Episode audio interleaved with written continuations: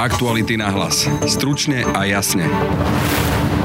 Takmer 10 miliónov obyvateľov Bieloruska v týchto dňoch dramaticky zápasí o budúcnosť svojej vlastnej krajiny. Po sfalšovaných voľbách ako i brutálnom násilí represívnych zložiek voči pokojným demonstrantom by sa budúcnosť Bieloruska už nemala viac spájať s osobou vládnúceho prezidenta Alexandra Lukašenka.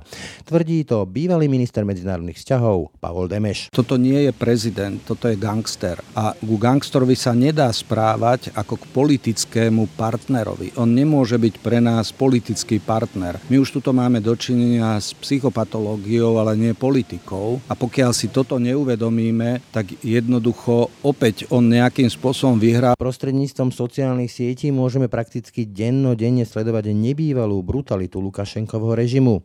Vo väzniciach tak skončili tisícky protestujúcich občanov a množia sa svedectva o mučení uväznených a dokonca i o obetiach na životoch. Lukašenko vytiahol do boja s vlastným národom. Toto už nie je teraz nejaké že riešenie. Kto z koho? Nemá kam ustúpiť po takýchto brutalitách? Nemá. Jeho už vôbec by sme nemali nazývať prezidentom. Keď medzinárodné spoločenstvo povedalo, že toto neboli regulárne, férové demokratické voľby, tak nemôžeme ho nazývať prezidentom. Lukašenka je nelegitímny prezident. Bielorusi mu už v zásade sňali tento titul a mali by sme tak urobiť aj my. K protestom už začali pribúdať aj štrajky. Padne teda Lukašenkov režim alebo hrozí v krajine eskalácia napätia? A môže sa tak zopakovať rumúnsky scenár, keď sa voči bývalému diktátorovi Čaušeskovi postavila aj vlastná armáda? Toto je taký zvláštny posovietský skanzen, ktorý sa výsostne opiera nie o politické, ale bezpečnostné zložky. A títo ľudia, ktorí sú vyselektovaní krutosti zároveň sú vyselektovaní aj v privilégiách a preto oni pôjdu až do konca. Čiže očakávať, že dneska nejaký osvietený človek z armády alebo osvietený človek z bezpečnostných zložiek si povie, že a dosť. Toto by bola naivná predstava. Dnešné Bielorusko je aj o sebaúcte Európskej únie. Je o tom, či naozaj ako Európania veríme hodnotám, ku ktorým sa verbálne hlásime. Únia by preto mala voči Lukašenkovmu režimu a jeho pohlavárom zaujať tvrdý a nekompromisný postoj. Lukašenko nemá šancu prežiť bez finančnej podpory, ktorú mu medzinárodné finančné inštitúcie, ktorých sme súčasťou, dávajú. A Lukašenko nemá šancu prežiť ako krajina bez toho, aby Európska únia nejakým spôsobom aj politicky s ním nekomunikovala. To znamená, že bez toho, aby sme prijali merateľné sankcie voči nemu, voči predstaviteľom jeho vlády, vlády, ktorí by mali byť postavení na zoznam, že majú absolútny zákaz vstupu do krajín Európskej únie. Po zmanipulovaných prezidentských voľbách sa jedna z bývalých republik Sovietskeho zväzu, 10 miliónové Bielorusko, ocitlo na politickom a možno až civilizačnom rázcestí. Na občianské protesty voči sfalšovaniu volieb totiž režim úradujúceho prezidenta Alexandra Lukašenka odpovedal nebývalou brutalitou. Protesty však neeliminovalo ani tvrdé násilie represívnych zložiek. Aká je teda ďalšia budúcnosť tejto postsovietskej republiky? Čo môžeme čakať od diktátora, akým je Alexander Lukašenko? Aký postoj by mala zaujať Európska únia? A napokon, zažijú Bielorusi to, čo sme zažili my v novembri 1989? V dnešných aktualitách náhlas na to odpovie bývalý minister medzinárodných vzťahov, ktorý dnes pôsobí mimovládnom sektore Pavol Demeš. Ako sa to zlomí a do akej miery sa s ním Bielorusi vysporiadajú, záleží od ďalšieho procesu nespokojnosti a solidarity v krajine, ale vo veľkej miere aj od faktoru medzinárodného, to znamená, ako sa k tomu postaví Rusko, ale dnes, ako sa k tomu postaví aj Európska únia a Spojené štáty. Je piatok, 14. augusta. Pekný deň vám želá Braň Dobšinský. Pri mikrofóne vítam bývalého ministra medzinárodných vzťahov a zahranično-politického analytika dnes v mimovládnom sektore Pavla Demeša. Dobrý deň. Dobrý deň. November 1989 bol pre Československo prelomový. Zrútil sa bývalý režim. Buduje rok 2020 niečo podobné pre Bielorusov? Je možné, že to bude, ale je možné, že ešte tá brutalita a násilie režimu Alexandra Lukašenka sa bude vspierať ťažko predpokladať, aké to bude mať vyústenie po prezidentských voľbách, ktoré boli tak masovo zmanipulované, že zodvihli celú krajinu a v zásade cesta späť už pre Lukašenka nie je. Myslím si, že on už, aj keď nevieme teraz predpokladať čo a ako bude, ale som presvedčený, že on už nedovládne ďalších 5 rokov a jeho blafovanie či už smerom dovnútra, ale aj s nami, so zahraničím končí. Miera bolesti a zložitosti jeho odchodu je ale otvorená. Dnes sa objavila informácia, že minister vnútra avizoval, že budú prepušťať demonstrantov, ktorí boli zatknutí. Čítame správy o tom, ako boli brutálne mučení. Čiže z vášho pohľadu takto eskalujúce násilie, nebude to poslednou kvapkou, lebo už čítame aj o štrajkoch? Celá táto anabáza takého narastania nespokojnosti ľudí s Lukašenkom a celým jeho policajným štátom nastala pred pár mesiacmi, kedy vypukla koronakríza. Lukašenko jednoducho označil pandémiu, že to je hystéria. Treba si zajazdiť na traktore a podobné recepty. Treba vodku piť a do sauny chodiť. Žiadna karanténa v Bielorusku nebola, všetky okolité krajiny ju mali zakázal lekárom hovoriť o tom, že kto zomrel na koronakrízu a ľudia uvideli tvár autokrata a začali sa samoorganizovať a chrániť proti úmrtiu, pretože ľudia boli infikovaní, zomierali a jednoducho Lukašenka tú delegitimizáciu načal v čase koronakrízy potom prišli voľby a mal pocit opäť, že ich môže oklamať ako už opakovane za ostatné štvrtstoročie. Prečo len ale napríklad tejto voľby nepozval zahraničných pozorovateľov predtým áno, čiže už si nebol tak istý, alebo prečo? Lebo tie správy o masívnosti tých manipulácií pri voľbách boli veľmi veľké Úplne natvrdo sa dá povedať, že ich zmanipuloval. Áno, on jednoducho situáciu o svojej krajine spolu s jeho policajným a armádnym a tajnými službami KGB má veľmi dobre zmapovanú a keď videl, čo sa deje, ten odpor voči nemu v dôsledku zneužitia koronakrízy pre opäť svoje nejaké psychopatické predstavy, tak prihlásili sa do volieb už ľudia, ktorí mali reálnu viditeľnosť spoločnosti, bankár, bývalý veľvyslanec alebo známy youtuber, tak odrazu začal panikáriť a týchto ľudí zavrel. Svojich najjasnejších kandidátov zavrel a jeden z nich musel utiesť. No ale faktor, ktorý sa im chybička vlúdila do systému, bola Svetlana Tichanovská. Manželka jedného z tých zavretých? Manželka jedného zavretých, tohoto blogera, youtubera a faktor mladých ľudí, ktorí žijú na sociálnych sieťach a ktorí sa nedajú jednoducho oklamať Svetlana Tichanovská si povedala, že ona ide, zaregistrovali ju v predstave, že táto absolútne nič nemá šancu dosiahnuť. No a táto 37-ročná učiteľka, matka dvoch detí, jednoducho manžel vo vezení, deti poslali do Litvy, pretože aj tie boli ohrozené. No a začala chodiť po krajine spolu s ďalšími dvoma ženami a mladými ľuďmi a jednoducho predstavovala víziu slobodnej krajiny, ale dopredu povedala, že ona nechce byť prezidentka v prípade, že vyhrá, chce, aby boli férové voľby, aby boli prepustení politickí väzni. Ako si symbol. Áno, ona sa stala symbol slobody, čiže taký ten katalizátor zmeny bola Svetlana Tichanovská, ktorá nemala žiadne politické ani skúsenosti, ani ambícia.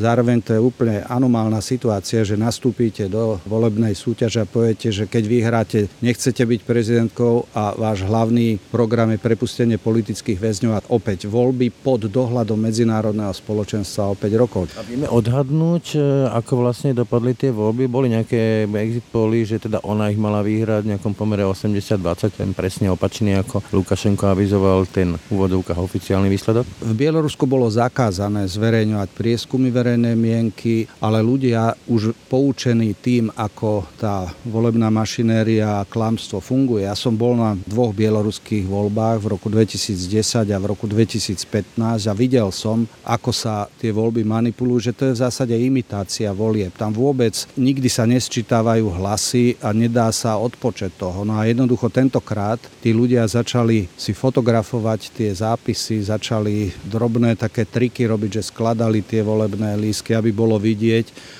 jednoducho Lukašenko už prehral tieto voľby, keby sa boli sčítali hlasy a to, že či ich prehral takým alebo onakým pomerom, to je irrelevantné a úplne sa pravdu nedozvieme.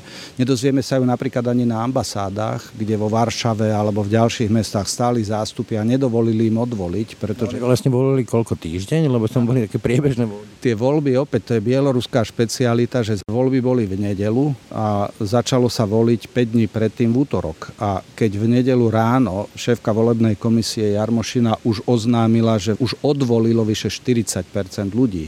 Čiže tá manipulácia dosiahla už tak oblúdnych rozmerov, že jednoducho tí ľudia si povedali, že vy ste nám ukradli náš hlas, Samozrejme tú Svetlanu Tichanovskú potom zlomili, ona musela odísť. Dobre, chcem spýtať, že také veľmi bizarné, čudné video natočila. Interpretuje sa, že bola pod tlakom, že sa vyhražali, že ubližia aj rodine, kde vlastne ona vyzvala Bielorusov, aby sa, aby sa nebúrili, aby akceptovali situáciu. Toto je stará finta. V tom roku 2010, keď som tam ja bol, vtedy zmlátili prezidentských kandidátov a ich štáby a pozatvárali ich. A to lámanie kandidátov po voľbách, to je ďalšia bieloruská špecialitka, že nechajú natočiť vo vezení alebo pod tlakom KGB video, v ktorom sa priznajú tí ľudia, že pochybili a vyzývajú ľudí k pokoju a podobne. Čiže nie je žiadnych pochýb, že Svetlana Tichanovská toto video robila pod tlakom a bola jednoducho režimom vyvezená z krajiny, ale Tentokrát to už nezafungovalo a nemôže fungovať, pretože protesty, ktoré, alebo mítingy, ktoré Svetlana Tichanovská spustila, za čo vstúpiť do dejín Bieloruska, boli o slobode, odvahe a protesty, ktoré nasledovali, ona neviedla, ona nemala ambíciu. Nie dezorganizované tie protesty a fenoménom je, že tam vidíme veľa žien v bielom, ako by tie ženy to prevzali. Áno, lebo je to bezprecedentné v rámci celej strednej východnej Európy, čo Bielorusi začali toto protestné hnutie. Oni nemali politických vodcov teraz, ktorí by tie protesty viedli, čiže oni sa začali bezprostredne po voľbách večer v nedelu a každý deň v rôznych mestách. Tí najprv ľudia protestovali pokojne, masovo a neskôr teraz už len takto v skupinkách alebo jednotlivcoch a po tých brutalitách, ktoré keď videli, že režim ako reaguje, tak sa rozhodli ženy v bielom a s bielými karafiátmi úplne gandiovský typ protestu, takého nenásilného a už ťažko budete mlátiť ženy. Tak deti zmlátili. No, zmlátili len tie televízne dnes, čo bola kedy nebolo, dnes môžete natáčať na smartfón veci a posielať a postovať. Skrátka... Na Twitteri vidieť strašne veľa týchto videí. Tie správy jednoducho celú tú krajinu postupne režim demaskovali a ľudia vidia tú brutalitu, násilie.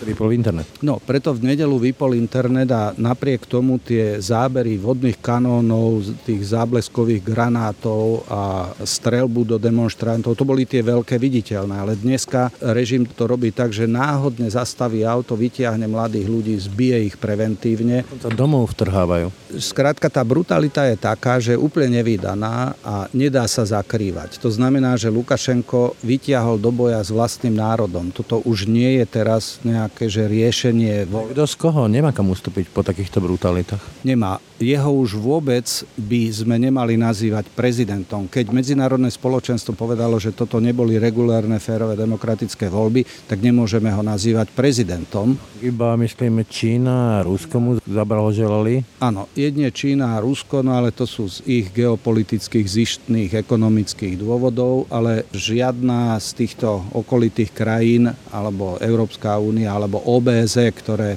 jednoducho vydáva verdikt o tom a Bielorusko je súčasťou OBZ, čiže aj OBZ, EU, všetci povedali, že tie voľby boli nelegitímne to znamená, že Lukašenka je nelegitímny prezident. Bielorusi mu už v zásade sňali tento titul a mali by sme tak urobiť aj my. Je tam občianská vojna podľa vás? Vynára sa mi scenár e, Rumunska, v tom 89.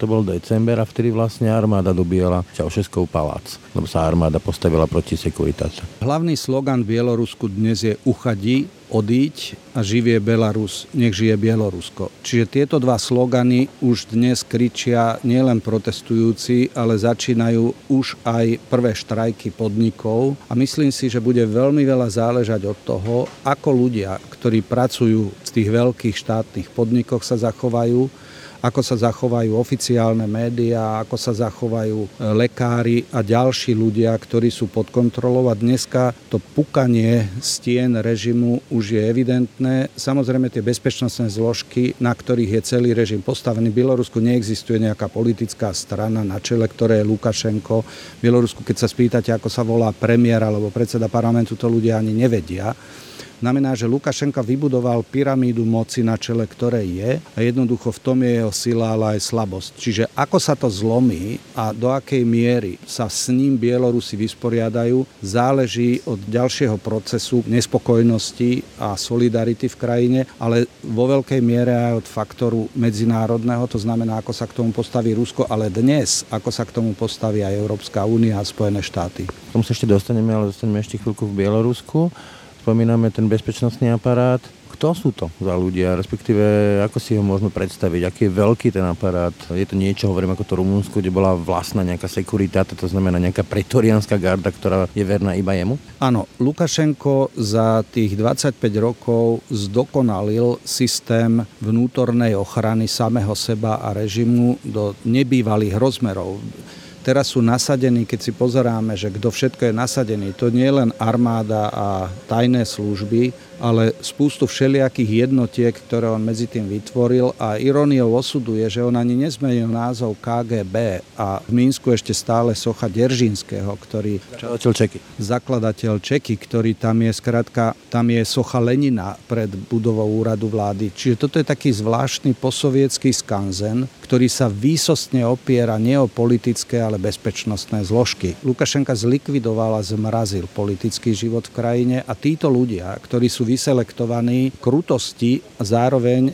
sú vyselektovaní aj v privilégiách a preto oni pôjdu až do konca. Čiže očakávať, že dneska nejaký osvietený človek z armády alebo osvietený človek z bezpečnostných zložiek si povie, že a dosť, toto by bola naivná predstava, pretože títo ľudia prešli cez sériu selekčných tlakov a jednoducho sú súčasťou celej logiky vlády. Bojujú o seba vlastne. A bojujú aj o seba. Aj Lukašenko sa oháňa, že to sú protesty riadené z súdnych krajín, spomínal Česko, Polsko. Čo bieloruská politická opozičná diaspora? Bielorusi počas tých represí, ktoré boli v uplynulých dvoch desaťročiach, museli prchať do zahraničia. Dneska je veľmi silná diaspora, predovšetkým vo Varšave, kde žijú aj bývalí členovia prezidentských kampaní, silná diaspora je v troch pobaltských krajinách, ale aj v Nemecku, vo Veľkej Británii a podobne ona nie je organizovaná silná. To znamená, že prípadný zlom mocenský, ku ktorému by mohlo v Bielorusku dojsť a tranzícia moci pripravené, hej, nič také. Také nič nie je pripravené, to znamená, bez vonkajšej mediácie Bielorusko nemá šancu nejakým spôsobom tú tranzíciu moci dosiahnuť. To znamená, že ak ona, a verím, že k tomu dôjde, tak to bude zmes ľudí, ktorí sa nedopustili zverstiev a sú súčasťou štátneho aparátu. Pripomína ten 89. tí chlapci v svetrikoch. Áno, to bude niečo podobné ako u nás, kedy verejnosť proti násiliu občia občianské fórum, to boli ľudia z rôznych sfér života, ktorí predtým s politikou nič nemali dočinenia, ale mali obrovskú dávku etosu, patriotizmu a spolu sedeli s tými kravatovými ľuďmi z bývalej komunistickej, alebo ešte stále z komunistickej strany. No a to vyjednávanie hovorím, nie nejakých výrazných figúr v zahraničí, ktorí by ten odboj viedli a vrátili sa, prevzali moc. Čiže predstava o silnej, politicky organizovanej, jasnej diaspore nie je, ale Bielorusi majú nepochybne veľa šikovných ľudí, ktorí aj doma žijú a ktorí aj žijú v zahraničí a v prípade, že by boli slobodné férové voľby, tak jednoducho nepochybujem o tom, že postupne by sa začal normalizovať politický život, ale bude to trvať určite mnoho rokov. Spomínali sme, že Únia, alebo teda štáty Únie, aj Slovensko označili tie voľby za nie v poriadku, povedzme to takto diplomaticky, a vyzvali k ukončeniu násilia tamojší režim. Stačí to? Nie je na čase hovoriť povedzme o nejakých sankciách alebo nejakých ďalších krokoch vzhľadom na to násilie. Teraz nechcem modelovať politický vývoj, ale na ukončenie toho brutálneho násilia. Európska únia je na kryžovatke, podobne ako je Bielorusko. Dneska máme mať videokonferenciu ministri zahraničných vecí, ak sa nemýlim? Áno, dneska o tretej bude videokonferencia 27 ministrov zahraničných vecí a budú riešiť otázku vývoja Bielorusku a nášho postoja Takisto v Európe je na turné Mike Pompeo, americký minister zahraničia. Ten takisto nemôže unikať otázke, čo Spojené štáty. Pompeo navštívil vo februári Bielorusko a myslel si, že s Lukašenkom nejakým spôsobom niečo uhrá. Jednoducho kredibilita Európskej únie je teraz v ohrození v prípade, že budeme opäť chytračiť a využívať nejaké geopolitické argumenty, či vtláčame Bielorusko do rúk Ruska, alebo či by sme predsa len nemali zvážiť, zohľadniť. Čiže vy ako bývalý minister medzinárodných vzťahov, keby ste mali ten mandát dnes, čo bolo dobre spraviť? Myslím si, že úplne jednoznačne by sme mali povedať, že toto boli nelegitímne voľby, teda Alexander Lukašenka by nemal byť nazývaný prezidentom. Potom... Je scenár, že povedzme uznať Cichanovsku? Určite neuznať, lebo nemáme zrátané hlasy, nebolo medzinárodná pozorovateľská misia. Alexandra Lukašenka by sme nemali nazývať prezident Bieloruska. To je prvá minimálna vec. Veci by som rozdelil na dve akútne a také, že ešte trochu času máme akútne je okamžite zastavenie násilia a mučenia ľudí vo väzeniach, pretože to, čo sa deje, to už nie je o politike a kriminalite, ktorej sa režim dopúšťa na svojich ľuďoch. Dobre, to sú slova. Čo teda, aké iné karty má v rukách Únia? Sankcie? Únia má v rukách viacero vecí. Lukašenko nemá šancu prežiť bez finančnej podpory, ktorú mu medzinárodné finančné inštitúcie, ktorých sme súčasťou, dávajú. A Lukašenko nemá šancu prežiť ako krajina bez toho, aby Európska únia nejakým spôsobom aj politicky s ním nekomunikovala. To znamená, že bez toho, aby sme prijali merateľné sankcie voči nemu, voči predstaviteľom jeho vlády, ktorí by mali byť postavení na zoznam, že majú absolútny zákaz vstupu do do krajín Európskej únie, pretože sa dopúšťajú zločinom proti ľudskosti. Mali by sme žiadať aj všetky organizácie ako OSN, Rada Európy, OBZ, aby prijali tvrdé opatrenia voči krajine, ktorá sa dopúšťa takýchto bezprecedentných brutalít.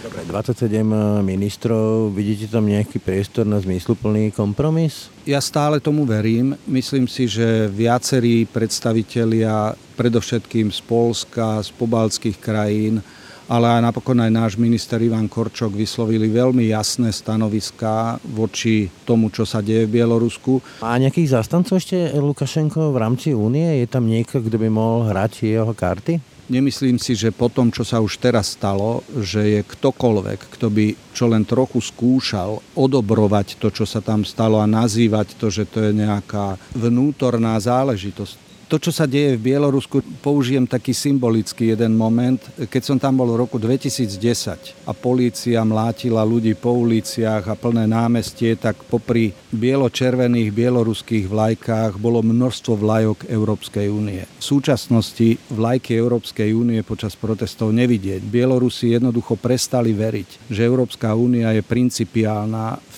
tvrdeniach, že na ľudských právach, na demokracii záleží. Iba reči. Dobre, a čo protiargument, keď sa ozve, že ak budeme príliš tvrdí na Lukašenka, ako myslím Únia, tak ho vháňame do naručia Ruska?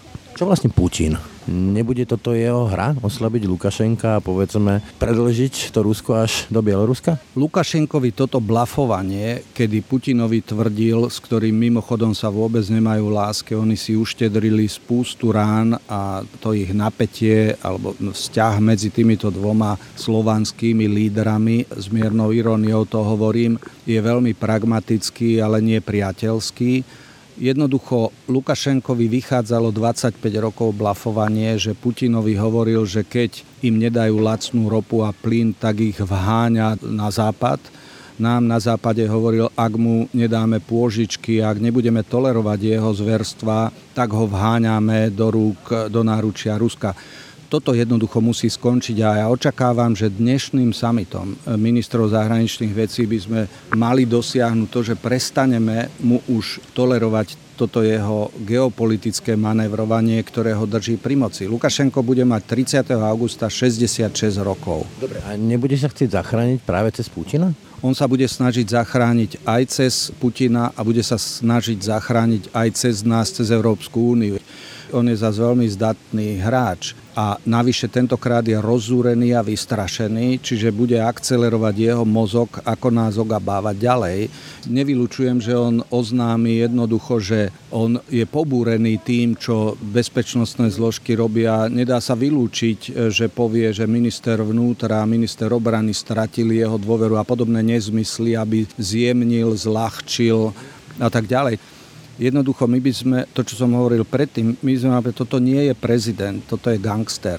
A ku gangsterovi sa nedá správať ako k politickému partnerovi. On nemôže byť pre nás politický partner. My už tuto máme dočinenia s psychopatológiou, ale nie politikou. A pokiaľ si toto neuvedomíme, tak jednoducho opäť on nejakým spôsobom vyhrá, lebo my keď budeme ďalej skúmať, sledovať, žiadať, požadovať, ale nebude to vymáhateľné, on vo svojej reči napríklad e, v týždni volieb povedal, že pozrite sa na Ameriku, sa rozpadáva, pozrite sa na Európsku úniu, sa rozpadáva a jedine on a jeho krajina sa vysporadúva aj s koronakrízou, aj s ekonomikou. Ja bezpečné, ale hovoríte, bude vyhrávať, keď si pozerám sociálne siete tu u nás a diskusie napríklad pod statusmi Luboša Blahu, alebo pozval sa aj bývalý minister školstva Draxler, kde to veľmi relativizujú. A mnohí tí ľudia u nás na tých sociálnych sieťach keby kopali za ten režim, že vlastne to sú len nejaké geopolitické hry Ameriky a liberálov a neviem čo všetko možné.